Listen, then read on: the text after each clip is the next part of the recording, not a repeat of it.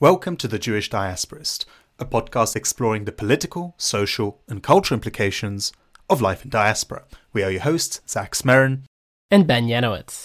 In this episode, we spoke with four founders and contributors of Kompass Media, a Russian language activist media collective based in Israel Palestine. Our guests simultaneously come from two diasporas which are both in deep crisis, yet they maintain principled leftist and anti imperialist politics. This stands in stark contrast with how the Russian speaking community in Israel is generally portrayed. Through their life experiences and family histories, we explored how cultural identity, migration, transnationalism, and geopolitics have interacted in this current historical moment for individuals from traditional Ashkenazi homelands. Two years after the full scale invasion of Ukraine, and amidst ongoing genocidal violence in Gaza, we hope that this conversation will highlight the voices and strategies of organizers who are risking a lot in their actions. Take care, guys. Thank you so much to our new patrons. Every dollar, euro, pound helps us to continue producing this podcast and doing this work. If you aren't yet a supporter, we hope you consider becoming a monthly donor to help us become financially sustainable by the end of this first year. Link is in the description. We hope you enjoy the conversation.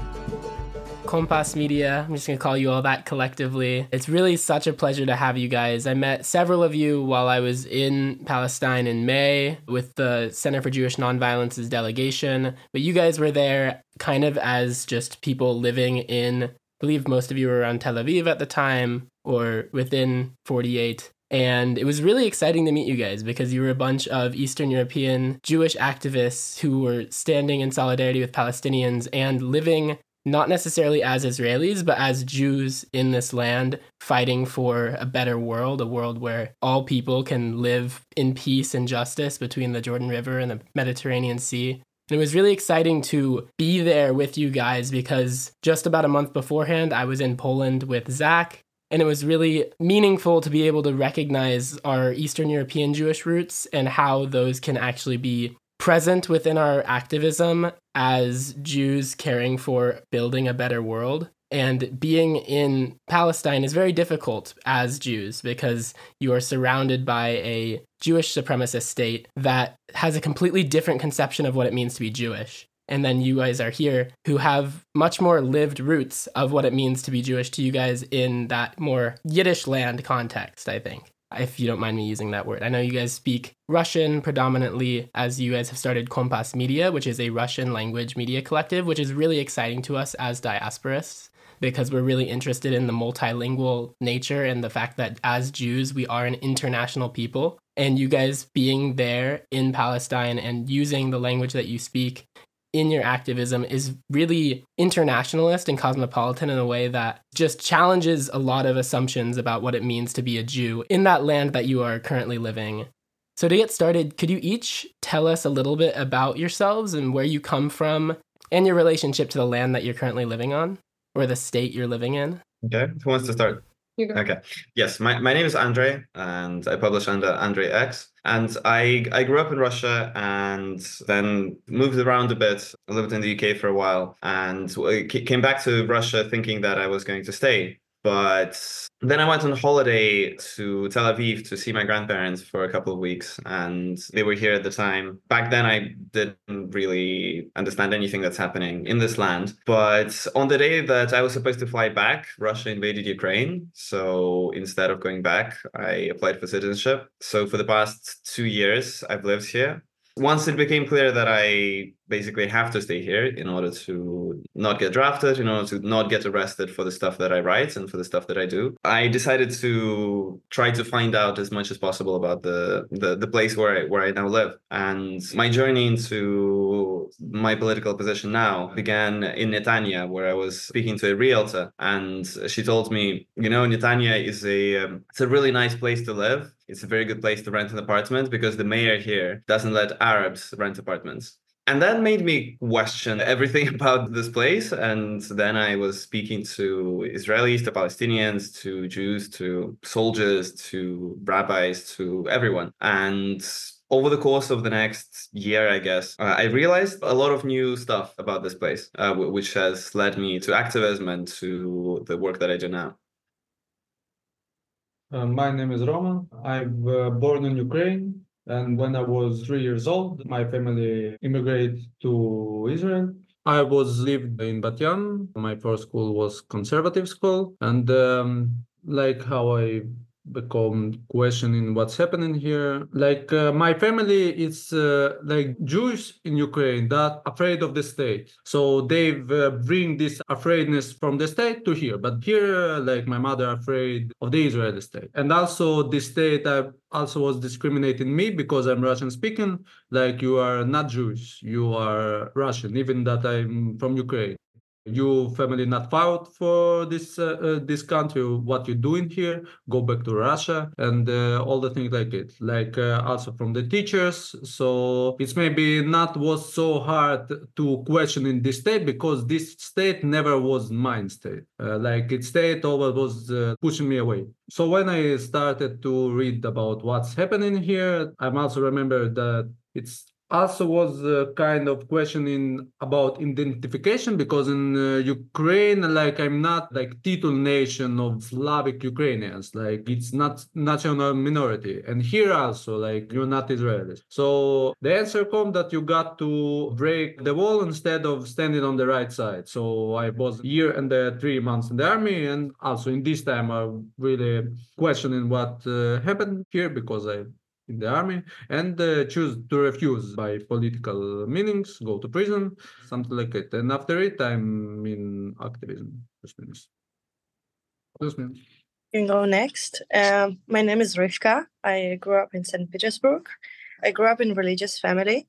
I, I was in a Jewish community, which was uh, very small during that time because, like in Soviet Union, religious being religious wasn't really allowed. And my parents, they like chazru which means they became religious uh, when they were grown-ups. It was like a big part of my identity, like their story and the stories of how it wasn't allowed to, you know, to do Shabbat and everything. And also i've experienced like a lot of anti-semitism since i was visibly jewish and it was really hard to be religious there because uh, nothing works for you. And when i was 15 i was like okay i hate this country and this country hates me so i don't want to be here. And then i've met some zionists and it was amazing because they told me that there's a place where i can go and it will be my home everybody's more like me and uh, there's like freedom and actual democracy and not like the putin state and everything. And i was like wow that sounds amazing. I want to come. And um, then i came and after a while i was like okay there's actually like not only jewish people here and everyone says they're terrorists but i never heard their point of view. And at the same time, there was started the war in Ukraine in uh, 2014, and there was Maidan. So I started more reading on left wing uh, politics and stuff like that, and uh, I started to question a lot of the things that was told me. And uh, with time, I was like, okay, I see that something very wrong here, but I don't know what's going on because most of the information it was in English or in Hebrew, and I didn't really read in both of those languages. And I think it's one of the reasons that I really wanted to do something like Kompass because it's kind of to talk to my younger self and uh, give her the information that she was wanted. And uh, with time, I've I did uh, read the information in the end, and I became an activist. Yeah. um, I like that all of us like represent like a little bit of a different point in our Aliyah's history, Aliyah meaning like migration. So my family immigrated to Israel in the early 90s, like in 1990. And the Soviet immigration to Israel was the largest immigration in, in this country's history, like demographically. And so I grew up in the shadow of that in Canada. So my parents left here after I was born around the second Intifada a lot of like my understanding of this place and migration and conflict kind of come from like living in the shadow of that. And so, you know, having family who lived here for 10 years went through the assimilation process. My sister served in the army.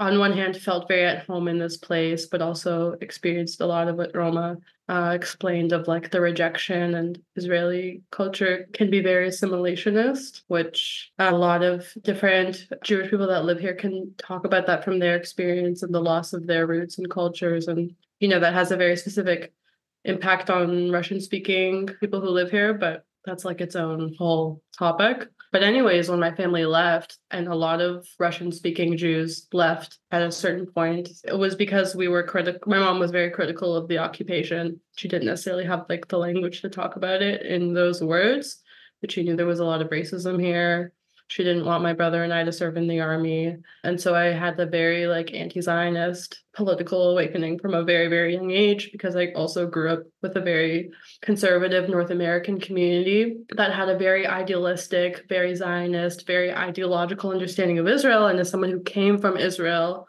I had the wherewithal from a very young age to be like, all these things that you're saying, all this brainwashing you're doing to literal children it's wrong. I remember being like a first grader and they put us in a room with a rabbi and he gave us like a map of the Middle East and he pointed to all these countries around us and he was like, These are all your enemies. And I just remember sitting there thinking, like, first of all, you have no idea like where we just came from. Like living in an environment where my family like talked about, you know, having immigrated in the middle of the Gulf War, living through the first Intifada in the wake of the second Intifada, having immigrated to Israel in the middle of the assassination of the Romanian Ceausescu, and very detached North American community, just like imagining this whole thing. So I grew up very isolated and very alienated from both Israelis when I would come back here because I wasn't in the bubble, completely detached from North American Jews because I wasn't in their bubble and so as a result, I just clung very hard to my Soviet identity,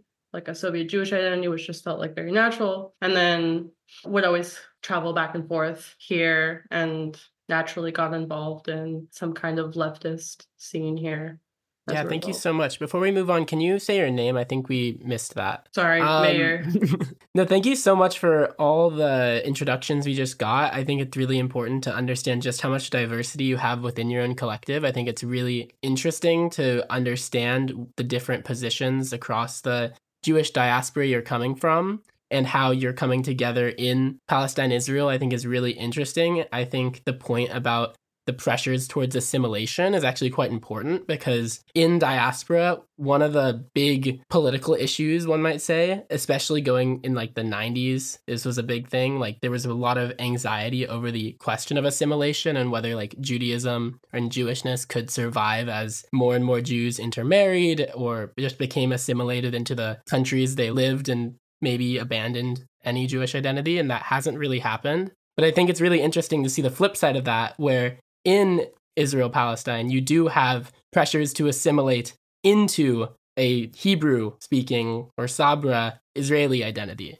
And that actually has historically played a huge role in actually undermining the vitality of diaspora Jewish cultures. There was an article that I found really important in the forward, which has some questionable takes recently in authors, but there was an article that was about how Yiddish became a foreign language in Israel despite being spoken continuously since the 1400s. And I thought it was like really important to recognize that there is so many different experiences and points across the Jewish diaspora that people have come from in that land. And yet they're basically forced and pressured to abandon these different cultural identities and languages in favor of a nationalistic identity. And that has a really dangerous and negative effect on the diversity of Jewish culture and what it means to be Jewish, and basically abandons what it has meant to be Jewish, which is something that's very different in favor of nationalism that I think loses a lot of what made Judaism like a unique peoplehood or conception of cultural roots.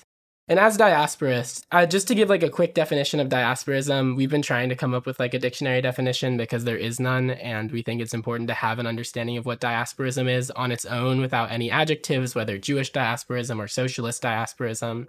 But we kind of understand diasporism as the affirmation of one's home in diaspora while simultaneously communally engaging with one's and developing one's cultural roots. And I think what you guys are doing is really unique and exciting to us because you are together in Israel Palestine, but also choosing to publish your media collective entirely in Russian. And I was wondering if you could explain why you chose Russian. I think Rivka, you spoke a little bit to it, but why collectively you chose to publish exclusively in Russian and also who your target audience is. Because that's a big question for me, whether it's Russian speaking Jews in Israel or is it the wider Russian speaking world? there is a very very specific very simple and a very sad reason why we chose russian specifically and is that in russian there is nothing that there is nothing else there are no left-wing sources if you are if you're reading sources like israeli sources they're going to be overwhelmingly right-wing they're going to be supporting at best netanyahu or like lieberman and at worst ben gvir and there is practically nothing else. And uh, the sources from outside Israel Palestine, uh, they're going to be um, mostly like liberal Zionists or Russian propaganda. And it's we're working in a desert here, and there was a real need for an alternative. And well, we decided uh, to provide one. And um, as for our target audience, our main target audience is in Israel Palestine, of course. And our goal is to shift the discourse and to provide an alternative to the predominant uh, ideas that are espoused by the 90s Aliyah and to provide an alternative. But at the same time, obviously, the Russian speaking world is large and there are a lot of people living across the world. And it is important to speak to them as well. And we're uniquely situated as we're speaking in Russia and we're on the ground. We're right here and we're, we're able to do something that unfortunately nobody else is doing yet. Anybody else wants to add something? It's pretty the same that Andrey said, and also that Rivka said before. Like there is no information in Russia. Uh, in Russia, I've uh, like collected information by pieces. Like even when I uh, was in the army and I knew that there is discrimination against Palestinians and don't have any right, I have nothing heard about Nakba. Like there's not teaching really about it in the schools, uh, what happened in Gaza, that most of them are refugees about. There's uh, nowhere you can get this information in uh, Russian language. Only in uh, English, only in uh, Hebrew. That's it. Anything to add or not for now? I think I've uh, already said with my stories. It's for me, it's kind of personal in a way that I've been that person that really wanted to read something like that. So I've decided to be the person that provides it, caring for your inner child. I don't know. Yeah, it just reminds me of this quote that essentially is be the person your childhood self needed. And I think that's just really important because, especially when we think about the pressures towards assimilation, I think it's really important to have those sources in the language you speak.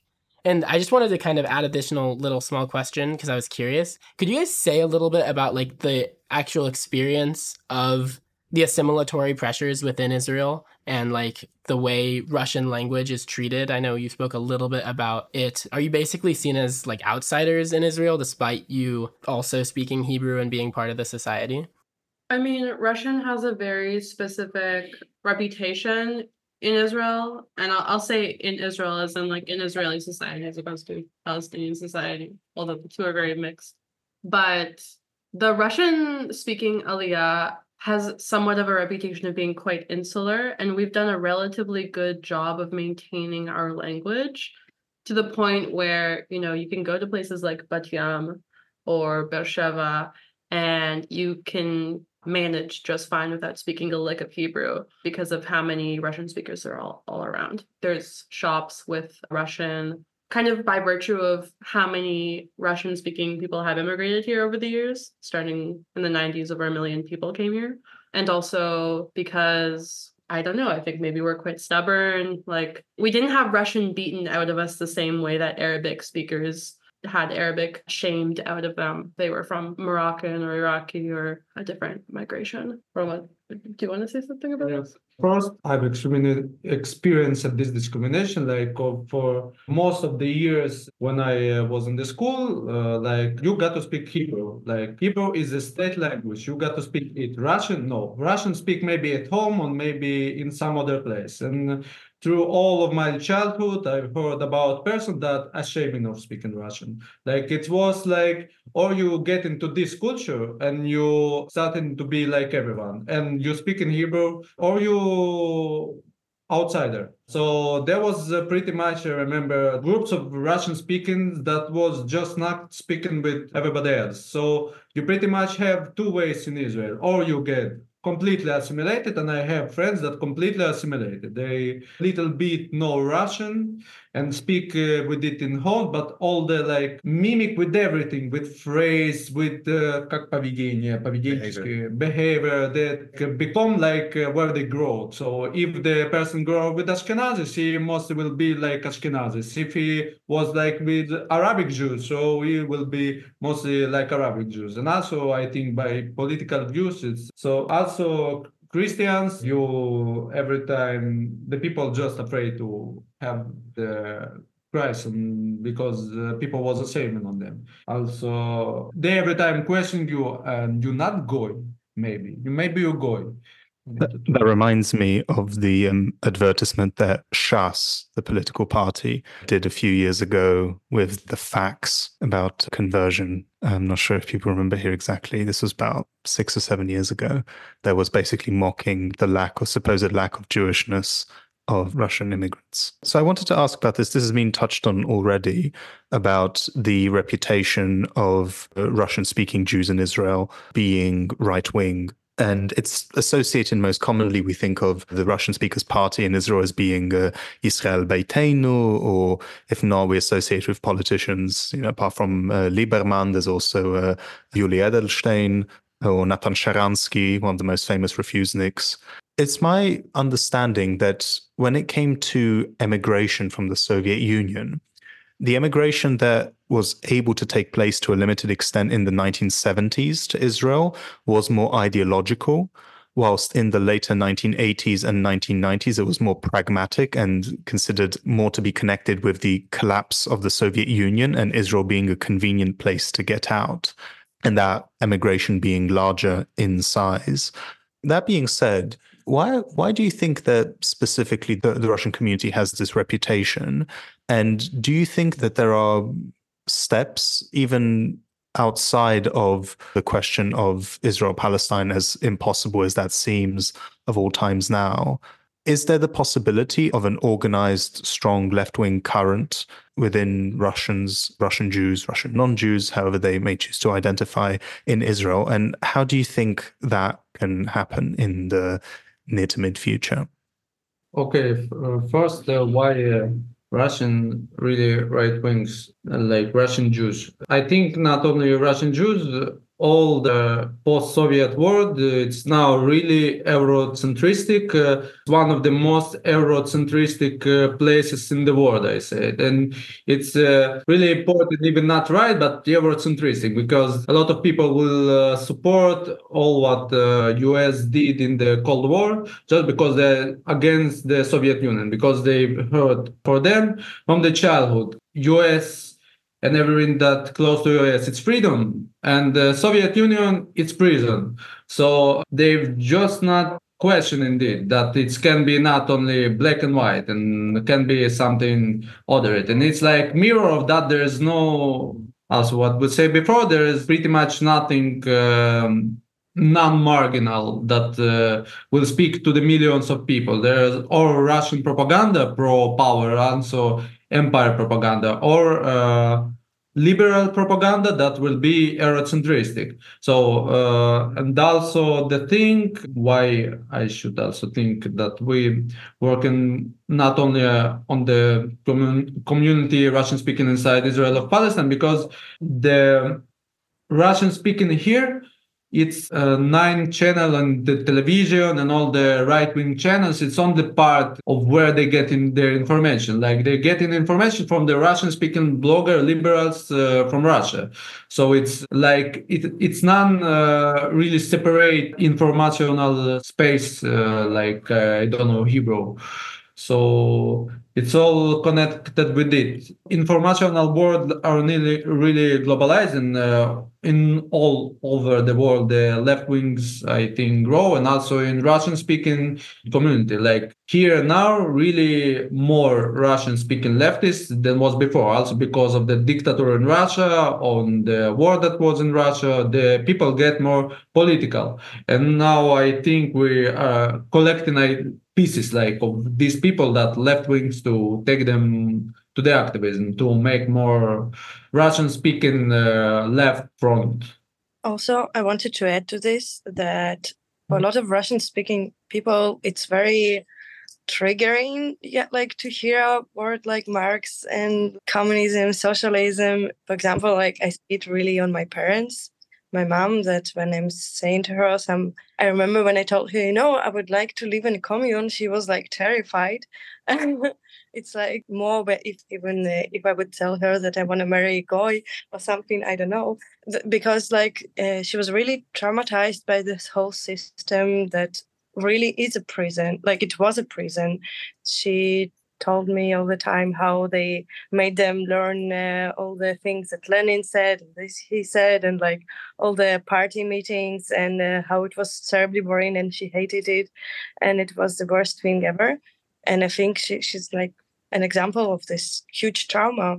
It's challenging because of it, but uh, I think also this trauma it brings another perspective on the left because we see how it can go wrong do you think that there is a possibility in the near to mid future of there being a shift in terms of at least the outside perception, but the organization of the Russian speaking left in Israel and also connecting it towards Russian speaking leftists in Russia and around the world? There has to be a shift. And that shift is first and foremost driven by the people that are willing to talk about it, willing to make media about it. And kind of like Rivka said, people are I think there is like people who are a little bit afraid to talk about it. I mean, there's there is definitely a huge art scene, especially in Israel, like people who talk about migration and, and the impacts of leaving, whether it was the Soviet Union or more recently Russia, Belarus, Ukraine.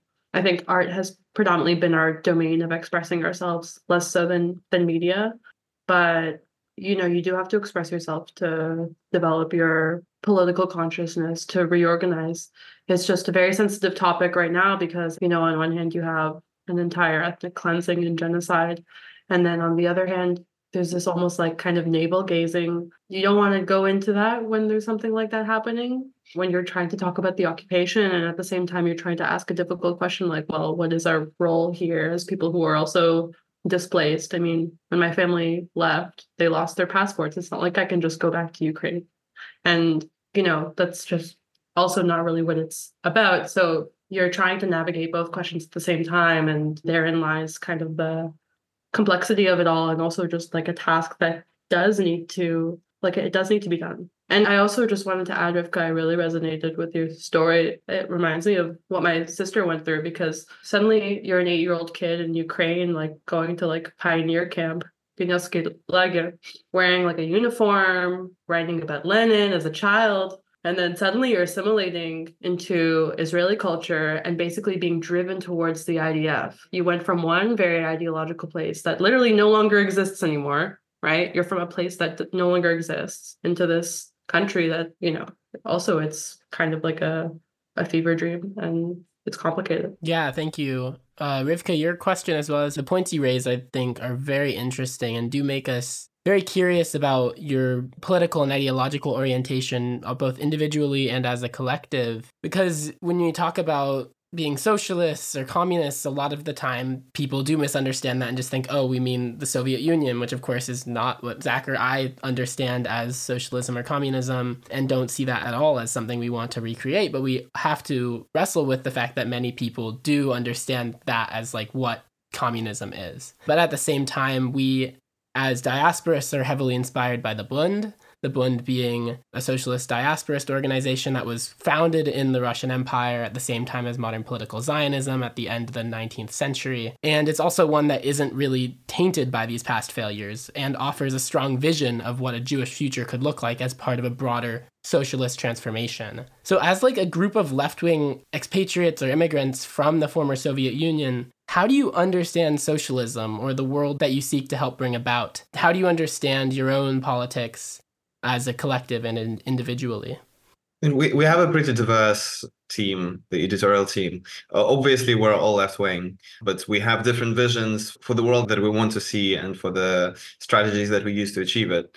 Every time the question of leftist infighting is raised, my reaction to that is we're so far from the point of discussion of which type of a society we want to build Right now, obviously, we all strive towards a future of equality and freedom and justice. Right now, our priority number one is to stop the genocides and to prevent a fascist theocracy in this land. And we all can agree on doing that. Yeah, I strongly resonate with that. I I think sometimes yesterday I was sitting in the student union at my university, a small side note, and then on one hand, I was just close enough to hear the student radio shack where there were about two people listening to the student radio. And then there was one of the four Trotskyist groups on uh, at university had a meeting of like seven or eight people. And I understand that there are differences between a lot of these groups, but none of us are in a position to really offer any sort of challenge or threat. And even if we're not talking about like uniting into one organization, there should at the very least be some sort of broad set of ideas that can unite us in action at the very least. So, you know, we do, we ask the question out of curiosity, not necessarily to try and sort of bait out any fighting. Although, of course, discussions and, and criticism is also something that is most welcome and, and we appreciate.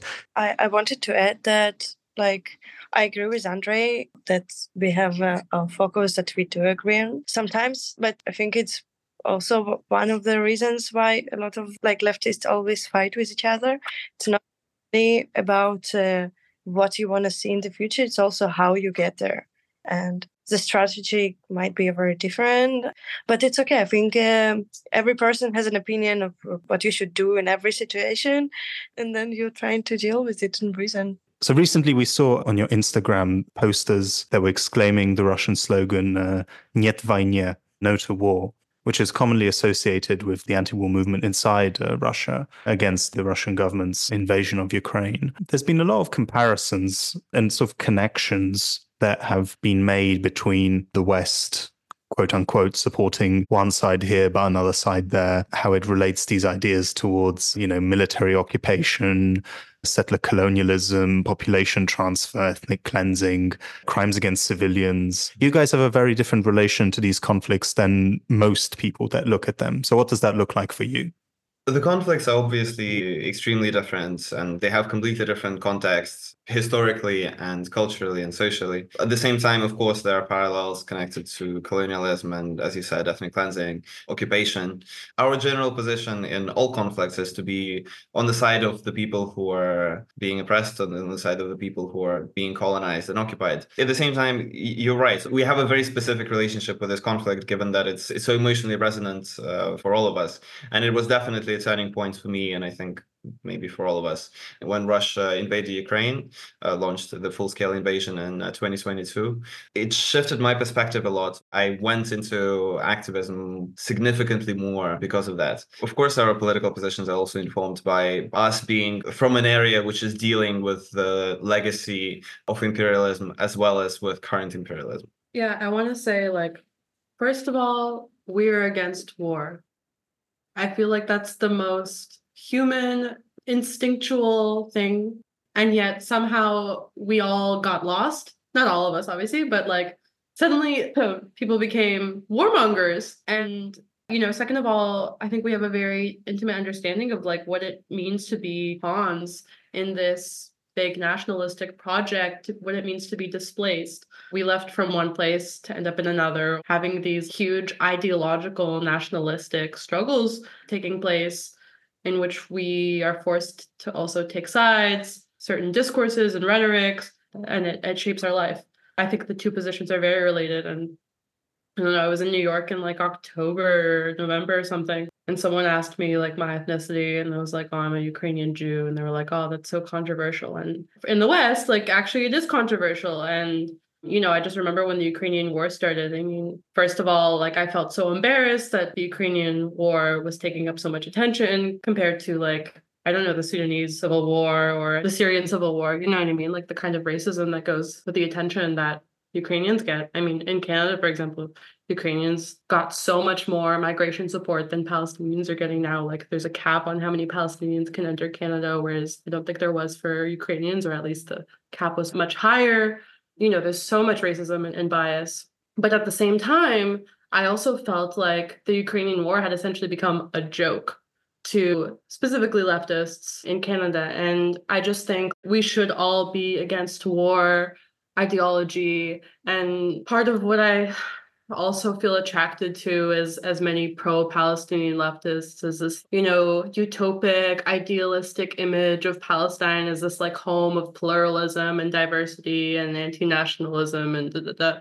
just as i like long for this brotherhood of nations and the soviet union that didn't really exist because of like imperialism you know the idea that there can be some kind of diversity of culture and that being like the ultimate antidote to war and hegemony and racism which has poisoned the well of all of our struggles and our ability to live anywhere. And so, uh, you know, I agree with Andrey that our job first and foremost is to kind of study and understand like how do we side with the oppressed and what goes into that. I just wanted to add for me, like it all started in 2014 when I moved to Israel and uh, Russia occupied Crimea.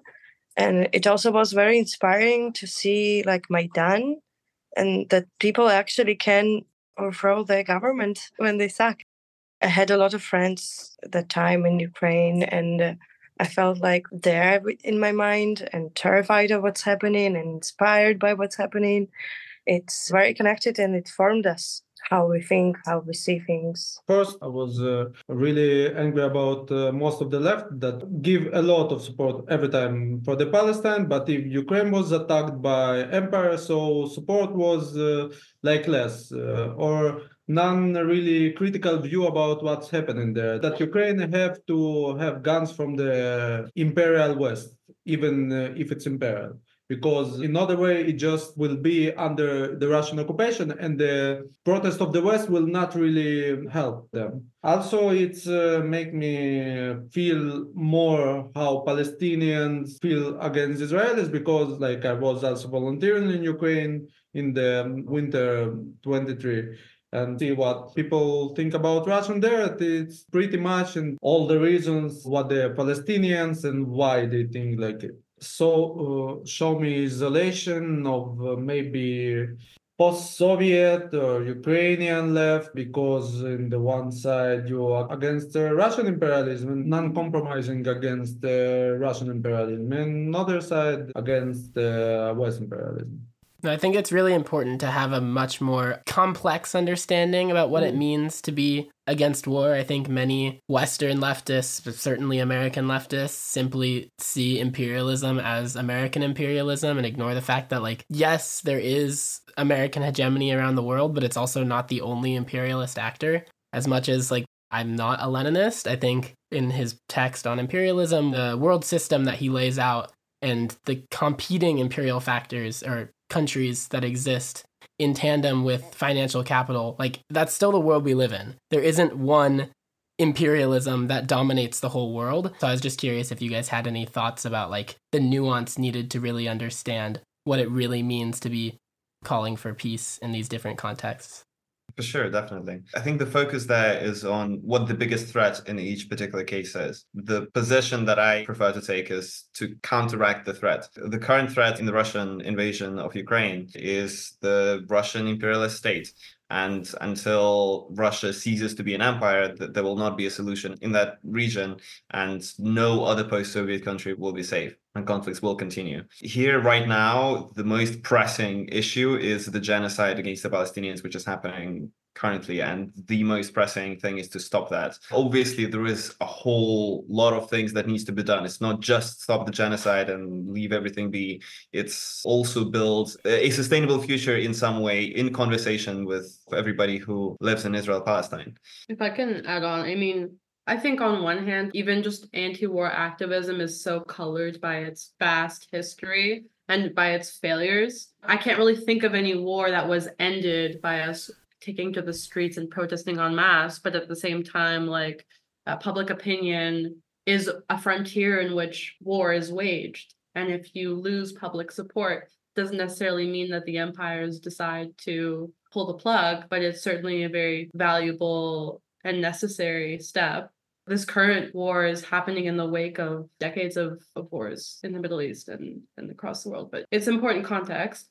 You know, I think a ceasefire is really important because primary is the genocide, like Andrey said, but secondary is also the reality that we live in a fascist dictatorship and an occupation. And under this dictatorship, you have several dictatorships, including like the Palestinian Authority. And I think just the very idea that you live in a place where you can't sway the fact that you live under an occupation. I mean, obviously it's a problem. And people have almost given up on trying to change it because for decades, like they couldn't. It's interesting that we're having this call today because today, David Cameron, the foreign minister in the UK, he says, like, oh, yeah, only peace will bring security. We are seriously considering like recognizing Palestine as a state which we've been begging the world to do for decades. It's quite miserable on some level, like that at the end of the day, like these decisions get made over our heads on their own timeline. And David Cameron can just say, like, oh, the past 30 years of Israel have been an utter failure. That's what he said. Well, how come you, as a diplomat, you get to choose when that happens? It's very frustrating. Like, at what point did we have to reach for that to be the case? On the other hand, I'm very grateful for the ICJ because I can only assume that like saying that had something to do with that, that they're also just like looking at this big situation and thinking like, oh, when's a good time to pull the plug with the settlements? It's, very complicated. All of this is very much influenced by like settlers and the ideology behind it, the settlement grabs. And so it's not just these massive weapons and bombs and AI issues that are happening in Gaza. It's also like just the fact that we live under a militarized society, I mean, the fact that Area C has been under constant land grabs, not just since the war started, but for many years and so forth. I also wanted to add that I've recently saw a film about the women in Liberia, how they've stopped the war with protesting. It was very inspiring. And one of the things that uh, one of the women said there that peace is a process. And I really love that. And I see that because even if we will have a ceasefire, it doesn't mean that everything is going to be perfect. We need to have a long and hard process of building a different society. But we have to do that because other option is kind of genocide. So like we literally need a ceasefire to engage in any kind of political agreement. And that's why they've been postponing it because the longer they can have this war, the longer they can have it on their own terms. Whereas once a ceasefire happens, obviously we will need to like resolve these like big questions that politicians don't want to resolve. And that's what we want most of all. But like we can't put the cart before the horse also. So like for the last several years, the Russian speaking world has really been almost instrumentalized by Putin's Russia as a way to justify and legitimize the imperialist aims of the Russian state. And I was wondering how you guys understand the difference between Russian as like a language community and the Russian nationalism that outsiders often associate with Russian as a as a peoplehood. Yeah, just to add on to this briefly, because we have been speaking a lot about like Russian language, Russian speaking, but obviously, you know, when it comes to like Soviet Jews, we're not just talking about Russians and Ukrainians and Belarusians. There's also, you know, Georgians, different from Central Asia, Bukharans, Kazakhs, and so on. So just to sort of expand on that. Like I can speak about Israeli Russian speaking and uh, Ukrainian Russian speaking.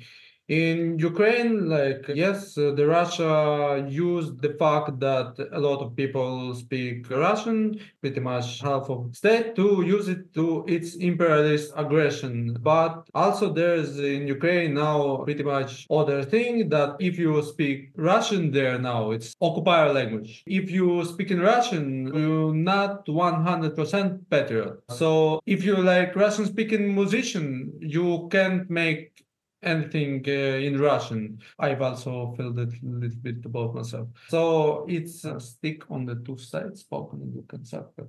Double issue. Uh, in uh, Israel, if it's used by Russia, it's uh, in Israel, most effects have the monopoly have Zionism and not Russia, by all my experience. Mm, that's it.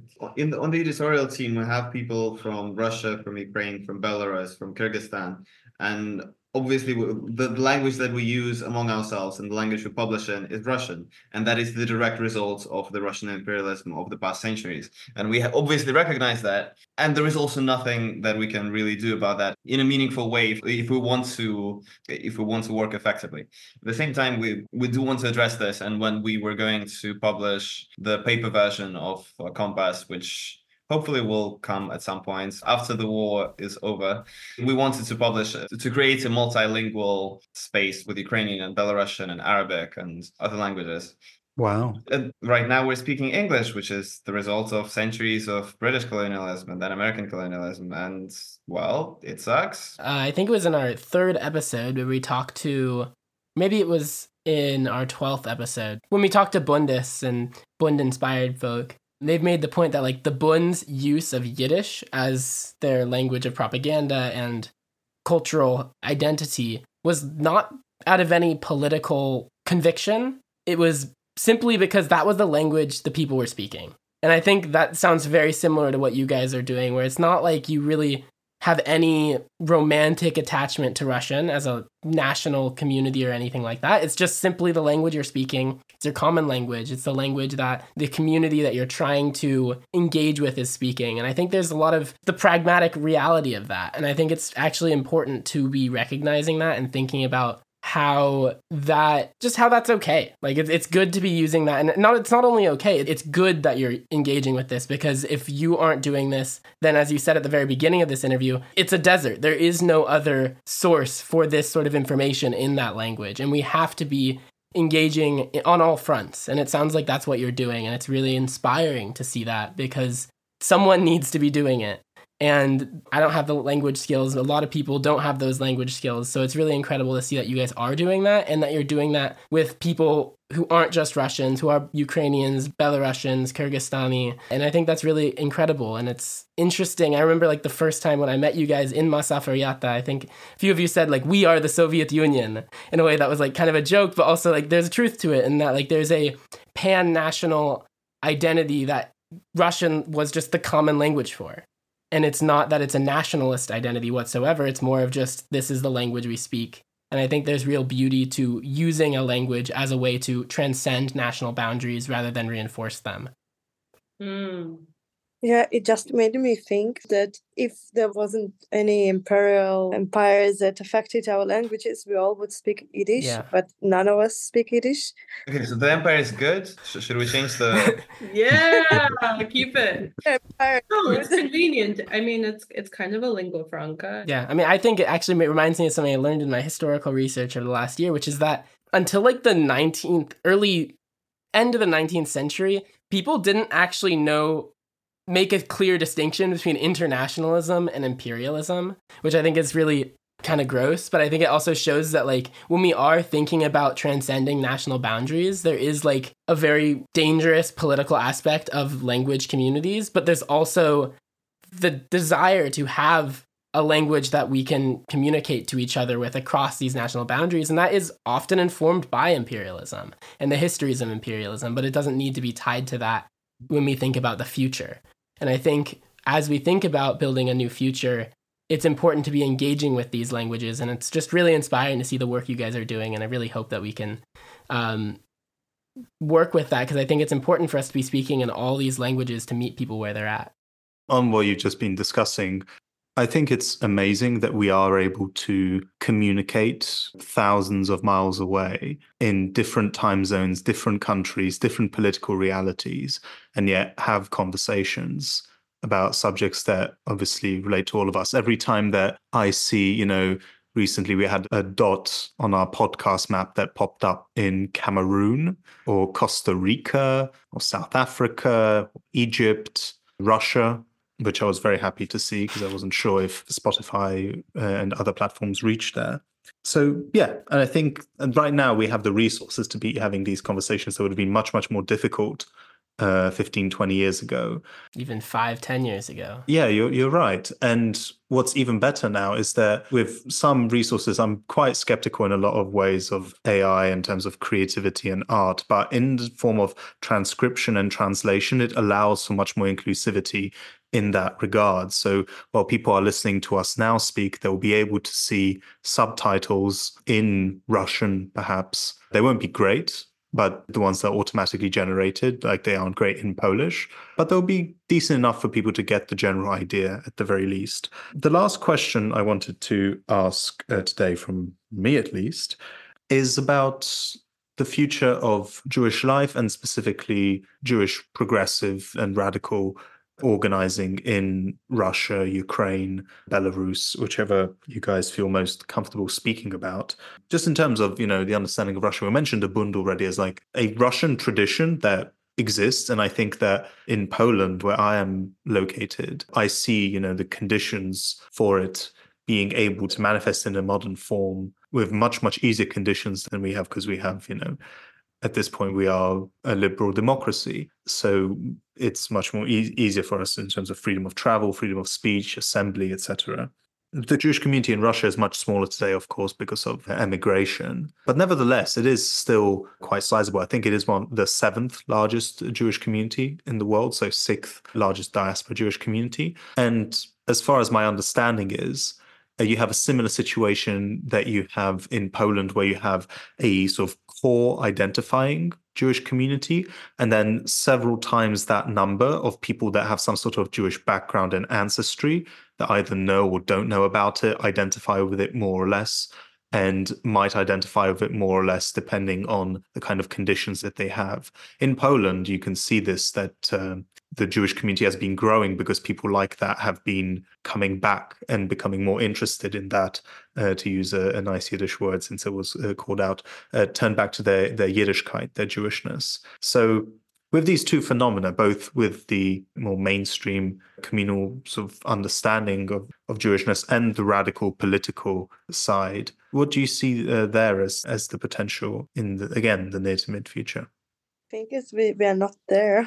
We're not there. I wasn't, and I think everybody else besides me immigrated a while ago. My Jewish identity wasn't a big part of how I saw myself when I was there, but it only really came up when like people asked me, "Are you Jewish by any chance?" before launching into an anti-Semitic tirade, which happened a few times in different places. Uh, I don't know what's up with the Jewish community in Eastern Europe right now. I feel like we can only speak to the community that we've become part of here, which is like the reverse diaspora as Eastern Europeans in the Jewish land, so-called uh, Jewish land in air quotes, as opposed to the Jewish community in, in European land. Maybe on that, do you know if the work you're doing with Kompass is playing any role in like is it getting to Russian speakers in the former Soviet Union at all? Do you have any way to know that?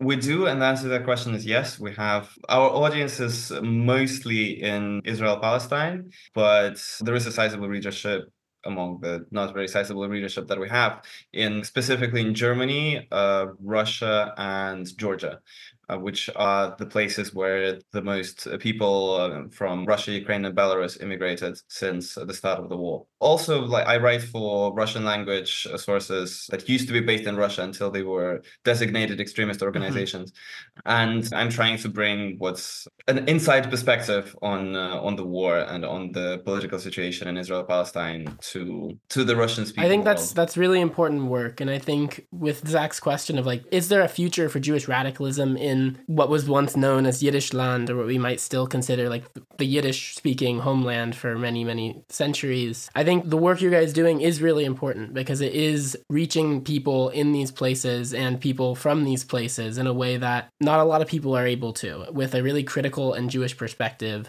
And as far as the Jewish element of your work, I was wondering if there is more to it than just like you are Jews living in a Jewish supremacist state, or if you guys have at all like engaged with other Jewish cultural or spiritual traditions on your own or in, in community out of curiosity. The future of left wing Jewishness and uh, Bundist. Uh, or even as far as like the people you're inspired by. I know like we mentioned the Bund, but there's also like a rich Jewish anarchist tradition with individuals like Emma Goldman do you guys see your Jewishness as tied to your political radicalism? I see yes, because it's uh, close to, know that you're a national minority in uh, Ukraine. Uh, so for me, yes. I would not say that more of my inspiration was by uh, Jewish revolutionaries or by their nationality, but the fact that you're a national minority, it make you sensitivity to discrimination. For the future, I will maybe a little bit try to speak about Ukrainian, not only Jewish, but uh, democratic process of their future after the war because I've a little bit was there. There's uh, a lot of discriminational speech about the Russian speaking community by make between them and the, that they're half of the country and the Russian aggressor make between them equality. And the speech is about uh, not to giving people speak in Russian, not to giving to people to sing in Russian and all the thing. It's uh, like in the media to take took from them political subjectivity, took from them subjectivity in political organization, in right to speak, and uh, what it's right to speak and what it's not right to speak, and now you can speak only one thing. So in the future of democratical fights in Ukraine, I think will be also the Jewish because they have uh, national minority. Like I've not seen like it's got to be some apartness of uh, Jewish left because uh, all the left it's also for got to be the Ukraine for Roma because Roma people it's also discriminate in Ukraine.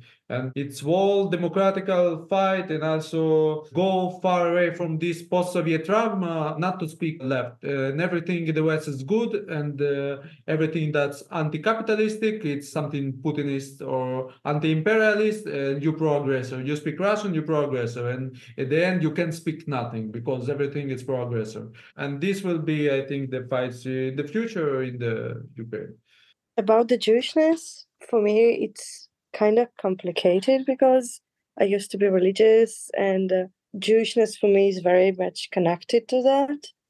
And I think recently I've kind of rediscovered Yiddish song by Daniel Kahn and all the stuff that I really love. And it kind of helped me to reconnect with my Jewishness, but in a way that I like. You know, I think it's something that you get in Israel by, by living in a huge Jewish community that you forget that you're a Jew, that your Russian identity becomes bigger and takes much more space. The popular joke of like Russian Israelis that there we were Jews and now we are Russians. Like it's a struggle to to find this identity in a way also that it won't become nationalistic, especially when uh, Jewishness is such a big part of because we are Jews and the anti-Semitism, we need to kill and we need to do all this terrible stuff. I also just feel like we never really do we ever really resolve the so-called Jewish question? Oh God, the Jewish problem. No, I think you're onto something there. Like that's actually been a core of my own historical research of like what was the so-called Jewish question. It was essentially what is the place of Jews in a world that was rapidly turning into a world of nation states as a diasporic people. And as diasporists, we have our own perspective that is heavily inspired by the Bund and the Austro Marxist tradition, which was all about national cultural autonomy, which is the idea of being able to have autonomy for your cultural group on policies such as education and heritage issues, while also being part of a wider non nation state, essentially, whether it's a plurinational state or a state that is just not organized as a state for one national group. And we do see national cultural autonomy as a way in which diasporic groups, and I think it's very interesting how you guys are part of the Jewish diaspora, but you're also part of the Russian speaking diaspora. And like this is something that was designed to be so that people could choose what groups that they were a part of while also being really fully connected to the places that they were actually living. And this, I think, is really important when nationalism is playing a very dangerous role in reinforcing imperialism, but also thinking about how we can still and should, frankly, engage and develop our own cultural traditions. I think it's incredibly important the work you guys are doing to actually really engage with the Russian speaking community in Israel and around the world. And frankly, that is a form of national cultural autonomy, of being able to engage with the Russian language and the Russian speaking community in a way that is critical and maintains your own autonomy and political views while fully embracing your identities as Russian speaking Jews wherever you live. And also, like, we're part of a very rich Russian literary tradition and literary political tradition, and also that exists in every other language from and the Ukraine. I was about to say, I was about to say, hmm. it just so happens to be our lingua franca, but there's also Ukrainian, yeah. Belarusian, and so forth.